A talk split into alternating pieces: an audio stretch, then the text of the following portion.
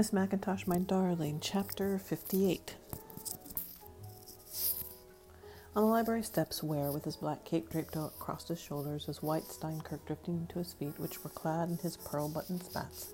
The weather had been muggy, sultry, and warm. Mr. Spitzer had stood leaning on his ivory headed cane, watching the black clouds, thinking of the silent music he was always composing in his mind. His elegy, which would be finished only when he was dead. He met an old violinist with shaking fingers and long white hair, his head turned permanently to one side, as if he still carried a box under his chin, which was abraded, worn almost to the bone.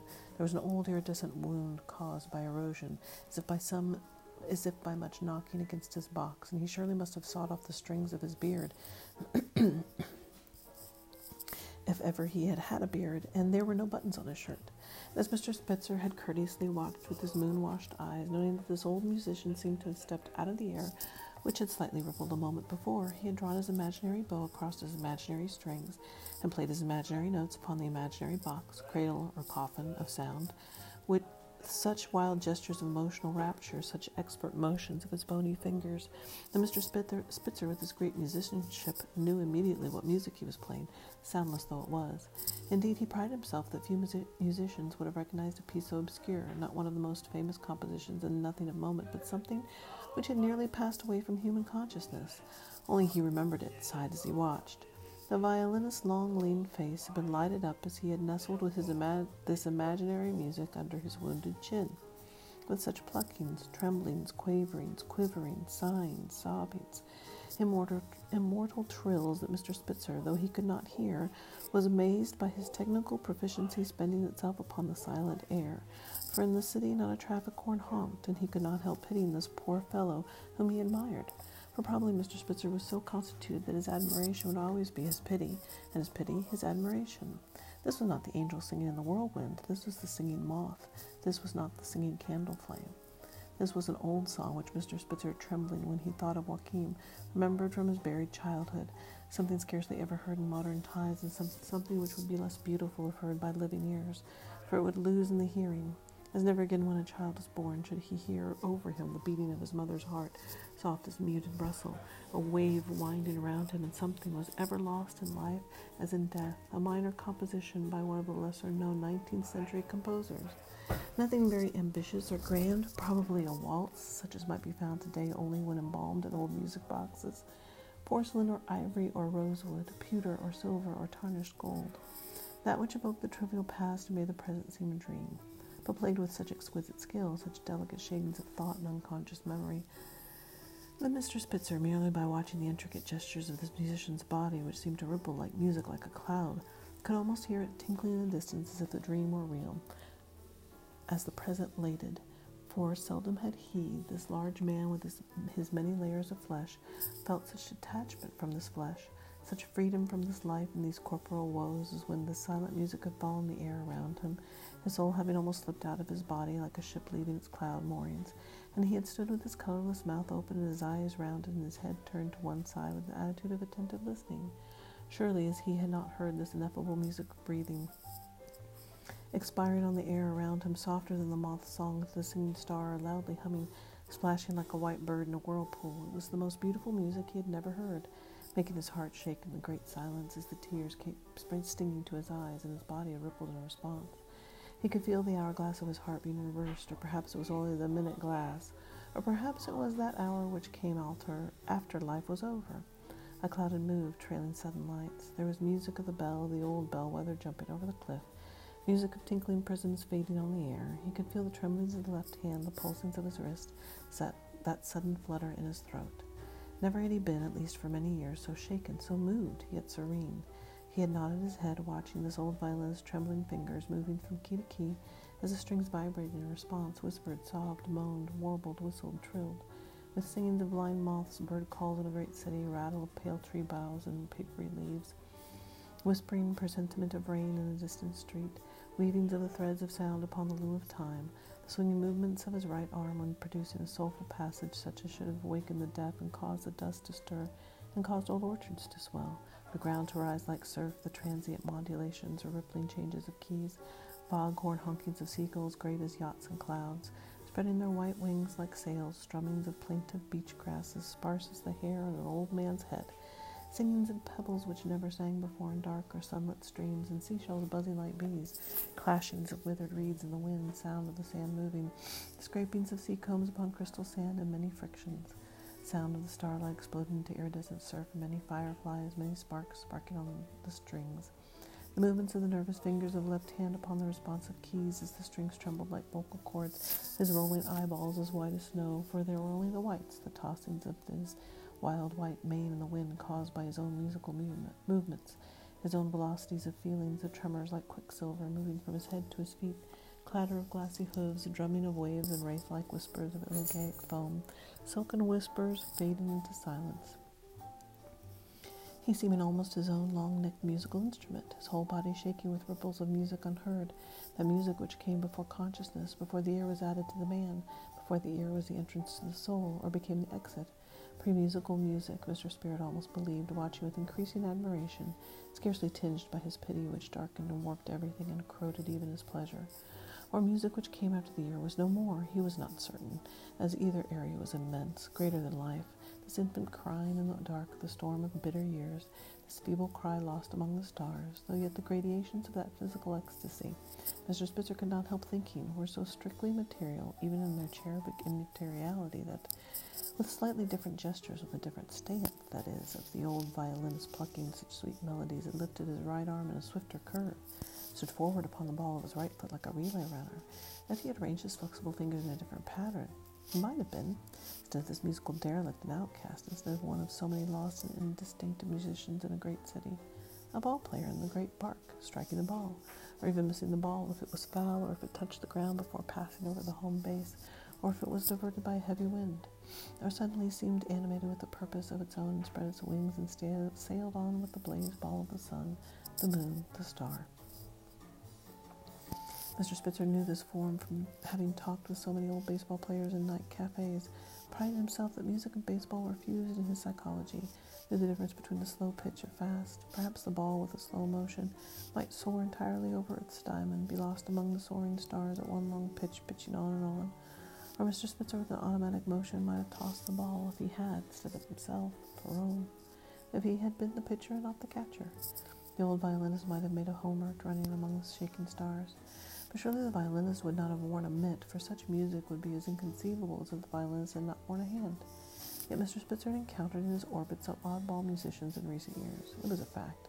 Known a one-handed pianist who, when he died, had left his wooden hand upon the piano keys, and the wooden hand had played on and on when the musician was no more. Indeed, there was no reason why this old violinist should not have been batter, pitcher, catcher upon the great diamond, perhaps the great virtuoso, the greatest baseball star who ever lived or died, playing the entire field, as Mr. Spitzer had silently thought, although his sigh had made no audible sound. For if nothing was, and all things might be true, and if nothing was visible, one might imagine all visible things. Among these invisible things where Mr. Spitzer was, seen only the white clouds and the strung black tree boughs, sometimes not even these just as though sometimes answering he did not always hear. Ah, what miracles could be achieved with a simple wand! What forms of being might evolve! If the fellow's bow had been a baseball bat, he could have been the batsman, or if his baseball bat had been a cue stick, he could have been a billiard player, pushing the great ivory ball, knocking against the other balls with their own peculiarly clicking music. Or if his cue stick had been a cane, he might have been a fine gentleman taking the air, or shepherd, if his cane had been a staff. If his staff had been a mallet, he might have been a croquet player knocking his ball through the last wicket, or might have been a moth with his cane, or he might have even been a polo player furiously riding with his mallet, knocking the moon. Or if his mallet had been a gavel, he might have been a judge in a court, perhaps sleeping, since no judgments could be made now. Or if his gavel had been a long pole, he might have been a fisherman, fishing for lost souls, or for carp, or for silver sides, or even for Mr. Spitzer's heart. Or if his pole had been a mace, he might have been the master of the mace, the jeweled mace, his mace been a scepter, he might have been the old king of Krakow under the railway bridge, still wearing his royal crown, paper or tinsel shining like a star. Or if his scepter had been a baton, he might have been the conductor of a great orchestra. For reality was but this fugitive thing, Mr. Spitzer had thought, dependent upon the moment. Reality was made up of just so many sticks and not one stick more. Pole or wand or staff or rod, the hooked stick, the lacrosse player's cross, or the flowering crosshair, perhaps flowering with hawthorn, the flowering branch mirrored upon the dark stream. Alas, Mr. Spitzer could remember no one unless he remembered his brother, with whom he was still obsessed and always would be, increasingly, no doubt, to the extent he sometimes sensibly acknowledged of an almost absolute madness. From his dead brother, he had gained his understanding of life and was reminded of his brother by so many things that he would nearly forget himself, the silent musician with the air trembling around him. He was reminded of his brother as of a dead love which changes, grows, continues, takes on so many meanings after death that it may be said it is, to all purposes and intents, still alive. It grows and it even grows old. Of course, Mr. Spitzer, being as noted for his stupor as if he had been some old loggerhead turtle, awakening himself from his somnolence only long enough to snap at a hawk moth, was always somewhat surprised by his swift, intuitive understanding of this relation of music to sports. As that day on the library steps when he had heard the old violinist harping, harping like the whirling tree boughs, for he, with his cloak, memories, was not and never would be a jaunty sportsman, he believed, and had acquired his present rather remote knowledge of sports and of the sporting world only since Peron's unusual death, just as Peron's ear had been too coarse to hear the finer music which he had not understood, and which he would have ignored if it had been the greatest, most soul-shattering symphony ever written. Preferring the unwritten music of the turf, the jarring rattle of bone rattlers, the rattle of dice in the ivory box, which had been the box or shell or nest of the brain, the music of old con artists who had conned themselves out of the music of the world, and not been interested in the misfortunes of great musicians, whether young or old, unless they were, of course, such gruesome music hall comedians and blind street singers and fallen divas as male or female would have repelled sensitive Mr. Spitzer, who was attuned even to the silent mistakes, and who had always hidden from the lower half of life the darker half though he was among the shadows and carried his darkness with him as if it had been a cloak, while Perona extended somewhat irregular and undependable charities to athletes who had been discredited one way or another, perhaps through his own connivings, particularly to old sportsmen such as he might have become if he had lived, to those who would never again throw the dice cubes, or hear the singing of the great wheel turning through light and shadow until resurrection, never again hear the great gong gonging over them unless it was the last gong forever chiming, perhaps small as the tinkle of wind chimes far away, ex champions who had been broken by life and shattered like glass upon a lonely shore,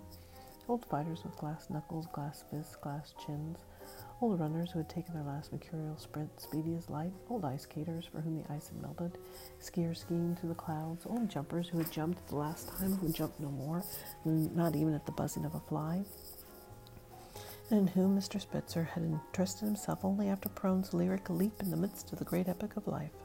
There was no rope of sparrows to cling to, like a bell rope swinging through a cloud, falling, sobbing as he fell, killing the song sparrow in his fall, sparrow whose fluttering wings were shadowed on the darkening clouds, for there had been no way to change his course when he had seen the great abyss, that which he had seen too late, and of what avail now were loud to, do, to dooms, sobbings, whispers of ghostly wings. He had willed this, but had he lived through this? That leap had seemed so sudden, though yet perhaps there was so no such thing as a sudden leap in the midst of life, and doubtless there must have been many moments of preparation when Peron, though consciously wishing to run ahead beyond the edge to end it all, had unconsciously leaned backward, wishing to live. Not suddenly had he come to the great abyss, the yawning chasm, Mr. Spitzer thought, and that there must have been many periods of hovering, periods of transition so fleeting that they had scarcely been recognized. Peron's memory, which was always elegiac, he remembered these old sportsmen, some who were mere skeletons, cloaked, cloaking them as he would have cloaked his brother. In his own memory, he remembered those long haired musicians, some who had no bodies, no instruments, no cloaks, not even the drifting clouds. He was molested by musicians as if he were an oyster bed invaded by a starfish derby, starfish sawing on his strings, starfish eating his oysters, eating his pearls. And now the sky was divided by the surf line of the gray and the black clouds, and the upper sky was light, but the under sky was watery darkness, streaked by silver waves filled with the flashings of thin stars.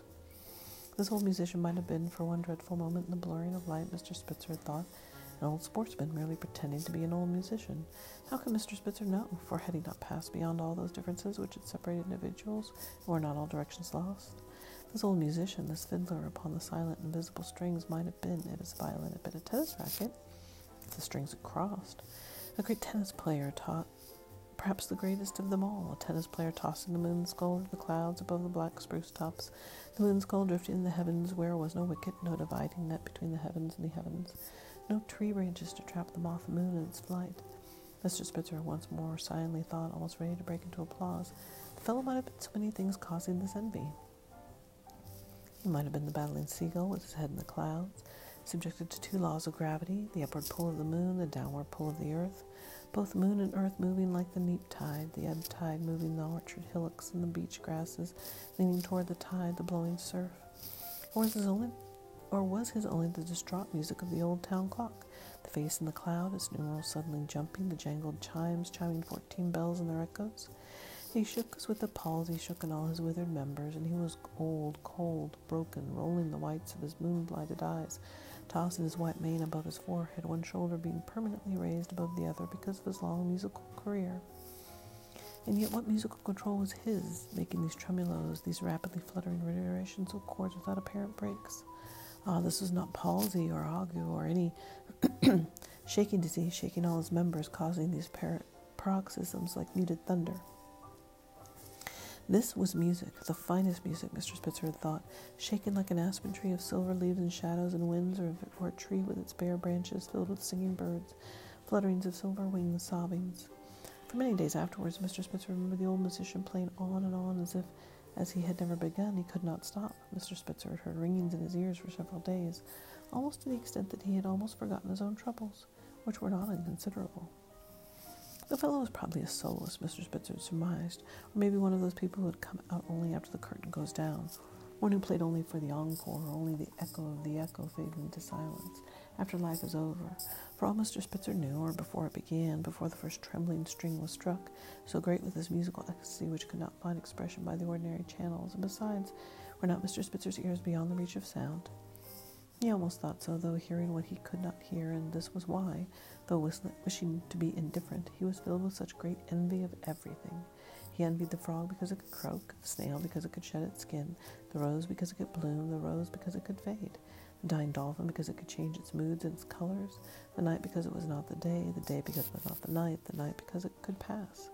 Though wishing to interrupt with an aftermark a brilliant phrase to show his musical appreciation, or even have a sentence which should have sufficient, have sufficient ambiguity, he had hesitated.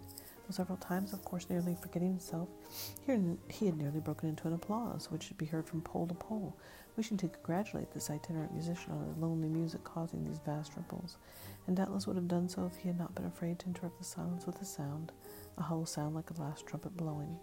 So he had waited for a pause for never had he heard such solitary music unless it was his own, which might have taken so many forms of expression, might have knocked upon so many ivory doors that all his life Mr. Spitzer had hovered, only preparing himself for the ultimate music.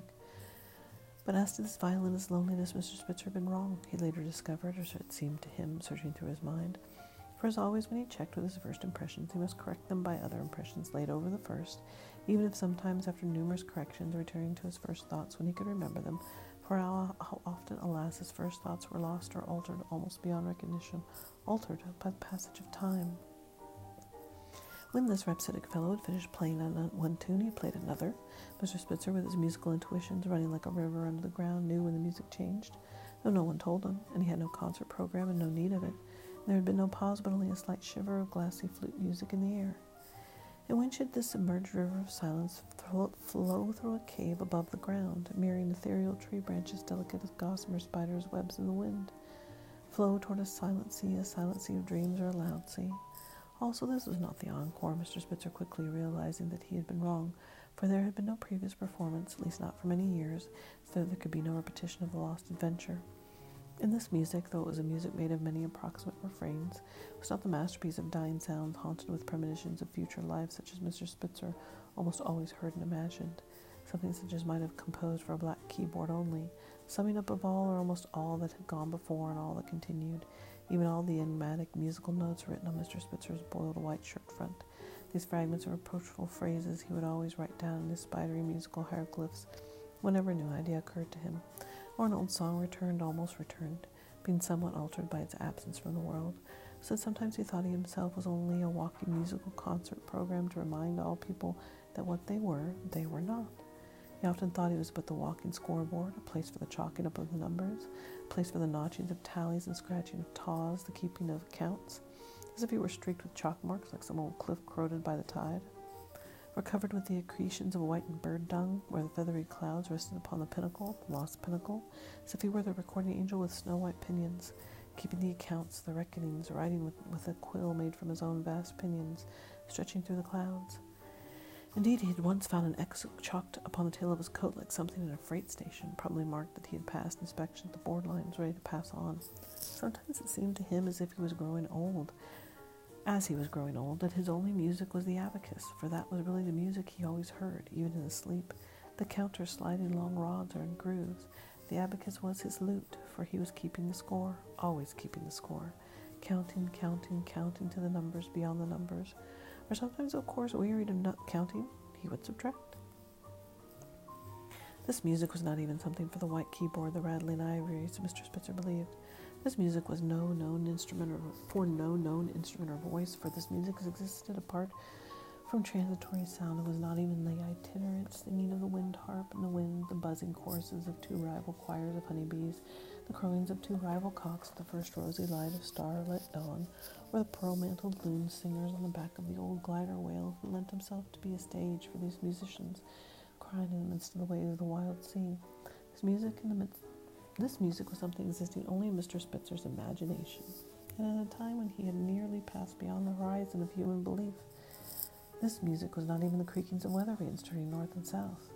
This sonorous music was no doubt, Mr. Spitzer turned his head and smiled, the overture, the grand overture, though not differing from the elegy or varying only in such subtle ways that few would know the nuances of difference between the premonitory passages and the shuttle weavings of mistaken memory. That only the greatest musical expert might know the difference between the first notes and the last, the beginning and the end, and then only by the arc described by the old musician's arm, the position of his naked elbow, which showed through a hole in the sleeve of his ragged coat, for his once elegant frock coat was torn like that of a scarecrow. Fluttering, the slowing of his pulse, that peculiar twitching of the muscles of his perpetually contorted face, sudden rattling of his teeth, and rolling of his eyeballs before the moment of calm, infinite calm, a sudden lolling and jerking of his head upon his narrow shoulders as if it were he who was drawn by strings like a mad puppet, dancing the cosmic storm, that twisting of his wire-drawn body in that vast musical effort beyond the powers of articulate expression, though he had remained standing in almost the same spot, merely whirling like a top, whirling like a singing top, dying down, his ribs, seeming almost ready to burst out of his skin, his fingers, seeming re- suddenly to turn to naked branches or claws, as if he were a creature spewed up from the infernal depths, and not a celestial musician at all, not a cloudburst. Mr. Spitzer had sadly thought, though there were clouds, and yet this was only part of the music, for there were other players playing, though not heard, bone rattlers, bone riders riding bone horses, and there were the same sobbing at the beginning as if it had been the end. Mr. Spitzer's heart tumultuously beating in this loud dirge as he responded with his almost inaudible sign, like the quivers of light in the dark. Indeed, he began to fear that perhaps the old musician was really quite sick, perhaps dying. Perhaps he was having a fit, and this apoplexy was not music, and Mr. Spitzer was wrong. Perhaps there was some great need which the violinist could not express. Perhaps he was in need of mortal help. How should Mr. Spitzer give sustenance to him? Perhaps he was dying, wildly dying, and thus flailed with his arms, beat his arms like wings, like winnowing wings against the air which rippled darkened. How could Mr. Spitzer know? He being who he was and was not. How could he judge or know the difference between the living and the dead? Perhaps this old musician was already dead, and Mr. Spitzer had imagined this, and it was all a dream, this mimicry of life, or ceased to be a dream only when one was dead. Though Mr. Spitzer was not sure, seeing at least two sides to every question, sometimes four sides. Perhaps he thought so many times the dead man lived and dreamed. Perhaps Mr. Spitzer would have thought that the musician was dead if he had not whirled on and on, drawing his imaginary bow across the imaginary strings, with showers of imaginary sound like golden rain falling on dark waters, imaginary whirlpools, though there was no precipitation. There were only these faintly luminous dark storm clouds gathering against the farther sky, where were the gleaming towers of the city, the foaming mountains, the darkly pop- blowing poplar trees bending in the sickle wind, the boat moon drifting upon the glassy waves, and Mr. Spitzer, though curious, great gongs ringing in his ears and his black cape whirling around him, was afraid to ask a question, for as he had found through bitter experience, the problem of existence was not illuminated. It was darkened by elucidation. Besides, as he had also found, if he waited long enough, most people would ask the questions he did not ask. When the old musician finally finished playing the silent sonata, Mr. Spitzer, to show his musical appreciation, would have liked to have offered, in, offered some remuneration, a shower of gold coins, leaden coins, whatever he had found in his purse, but had been afraid to wound his exposed, to wound his exposed musical pride. For as he learned from bitter experience, musicians were easily wounded, were most easily agitated, responding to every insult, even when no insult had been intended, when one had intended only to pay a compliment and one often felt that they were the that they were those who wore their hearts upon their sleeves, their paper hearts, no doubt, for they were always very superficial. These instrumentalists and were never themselves, but only following the scores they had not composed. And he had learned that he could take nothing for granted in this realm of music, not even that a starving musician was starving, or that a sleeping musician was sleeping, or that a dead musician was dead. How often they surprised him blowing their gold and silver horns, clashing their mad cymbals in the air, playing that glassy flute music which brought the rocks hurtling from the sky. And he could have no music but the silent music in his cavernous memory in the silent sea, where fishes sleep and flowers, or where flowers are such fishes as a star lily swimming through the water, through dark waters. There were flowers in early life and fishes in later life, where they underwent this vast sea chain change, even as Mr. Spitzer had undergone a great undergone a great change, dying that he might live. Sometimes he thought that the amorph- amorphous form was both the beginning and the end of life. Was he not something of a musician too, besides being the silent composer? For had he not once prodded with his cane, awakened a seashell which had struck in revenge? He would always sonorously ask, discovered to his horror that a dead seashell was not dead, but only sleeping. Had not the livid seashell struck and killed him, this musician who heard now the sound of many sobbings, like a loud sea of chaos, or like a city of gold and silver and purple turrets and purple bridges trembling in the dreaming air, a city where the old coach horses rumbled on and on, though treading on nothing but the clouds. And if a thing had happened to him in a dream, even as when this great turret seashell had long ago suddenly moved and bitten off his arm, so that he had bled to death upon the purple shore, and his blood was a marsh pool over which a butterfly drifted, it had happened to him.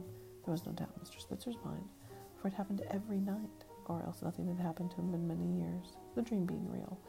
For more and more as time went on through days without calendars, he distinguished less and less between reality and his dead dreams and this indistinction, though sometimes very embarrassing to him as it, to its immediate or remote consequences, sometimes incalculable, was perhaps also his only wisdom like a protective cloud, that dark cloud through which he moved with his black cape whirling around him, making the shadow, a cord, drifting like a bell rope,